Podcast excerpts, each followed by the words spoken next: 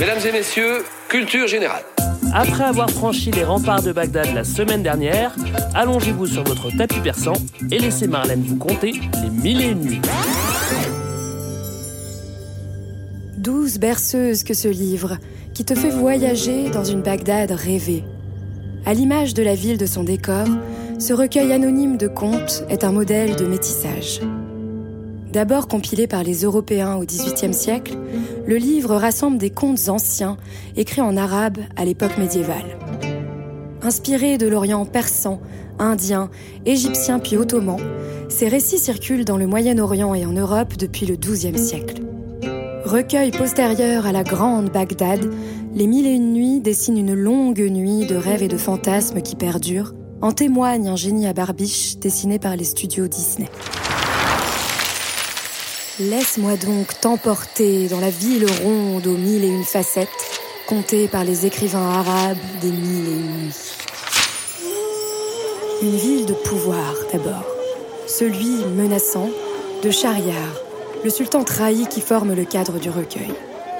Trahi par sa femme infidèle, il décide de passer chaque nuit avec une vierge qu'il fait tuer de bon matin.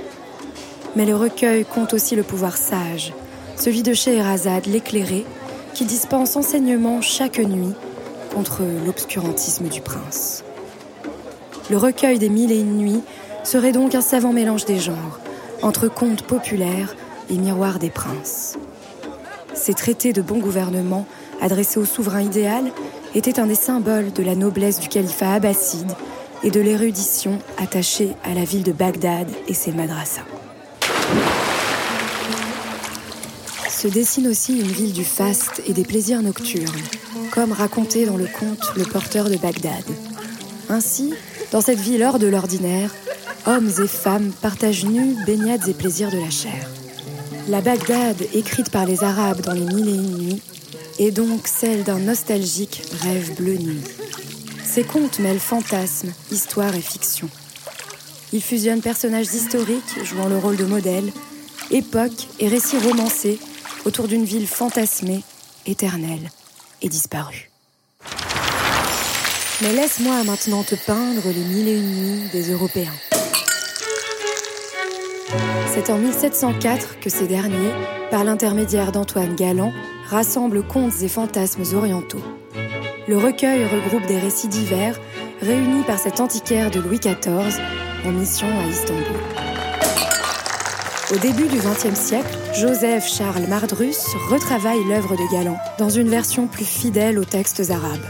Il conserve notamment les interruptions et poèmes qui scandent les nuits. Il enrichit les mille et une nuits d'un imaginaire esthétique conforme à l'orientalisme de l'époque. La sensualité de Scheherazade est exacerbée, les passages érotiques développés, suscitant fascination, répulsion ou condamnation. Le sultan est ainsi décrit comme un despote sexuel, mais sa position dans les bras alanguis de Scheherazade n'est-elle pas bien enviable? Oh, Scheherazade, c'est bien toi qui enchante tout le récit des mille. Tantôt esclave du sultan, tantôt gouverneur de ses actes, tu ne cesses d'interroger aujourd'hui. Tu es d'abord une figure facile d'une femme cantonnée dans l'espace domestique à son rôle de mère, ou au contraire, celle d'une femme malicieuse et trompeuse. Tu sers ainsi les réactionnaires occidentaux qui ne voient les femmes arabes que comme des victimes de l'oppression, mais aussi les conservateurs religieux les plus radicaux, prompts à condamner la malice féminine. Tu es par ailleurs devenu un modèle anachronique de féminisme. Tu incarnerais l'émancipation, la liberté sexuelle et la solidarité féminine, toi qui acceptes de te sacrifier pour sauver les autres vierges vouées au droit de cuissage et à la mort.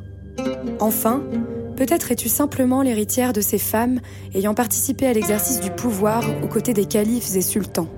Concubines, elles étaient aussi conseillères et parfois régentes, voire plus, comme Shajar al-Dur, sultane d'Égypte en 1250. Ce pouvoir serait donc intimement lié au savoir qui mènerait à la reconnaissance de l'autre, voire à l'amour, comme dans ton cas, chez Scheherazade.